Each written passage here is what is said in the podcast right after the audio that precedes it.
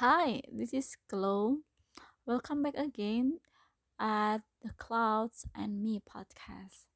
And today I will to share about my feeling actually and I also want to remind you about this part. It called happiness.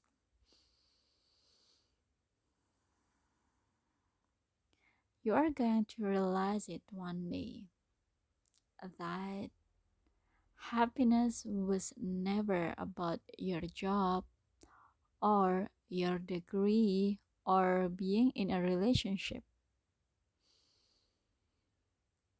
Happiness was never about following in the footsteps of all the those who come before you.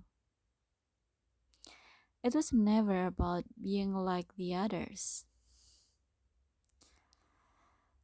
One day you are going to say it that happiness was always about the discovery, the hope, the listening to your heart and following it wherever it chose to go. Happiness was always about being kinder to yourself.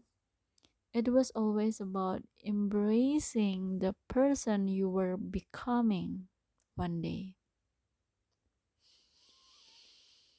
You will understand that happiness was always about learning how to live with yourself.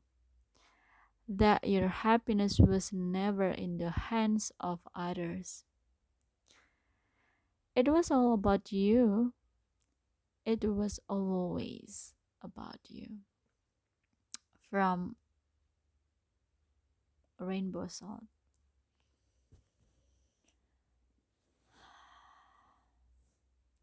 Um, actually, it reminds me again with the essence of happiness of life. Frankly, to say that we are always want to find happiness in our life, even though it comes from our wealthy, what kind of job that we are working at, how much money that we have how how big our role in that job which city that we are working for what kind of institution that we are working and so many other measurement that sometimes it signs or it relate to the happiness. I do realize that